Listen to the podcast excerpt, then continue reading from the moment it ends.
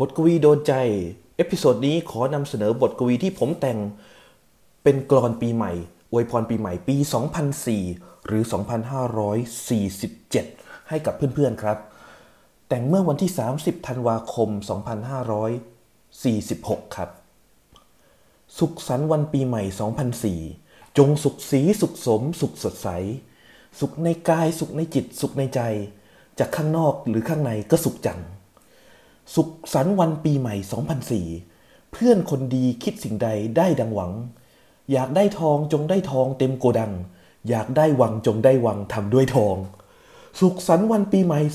2004 เพื่อนจงมีสุขภาพไม่หม่นหมองอย่าทำใจอย่าลดไข้หรือยาดอง อย่าได้ต้องไปพึ่งมันแม้สักคราว สุขสันต์วันปีใหม่ 2004 เพื่อนจงอย่าได้มีเรื่องอื้อเฉา ใครนินทาว่าร้ายป้ายเรื่องราว ขอให้ปากมันติดกาวตลอดไป สุขสันต์วันปีใหม่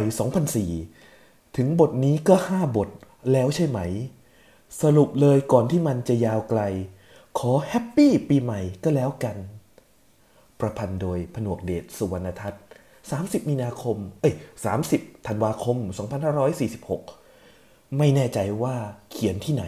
แต่เดาว่าคงจะเป็นที่ เมืองพิตต์สเบิร์กเพนซิลเวเนีย มหาวิทยาลัย Carnegie Mellon University ครับ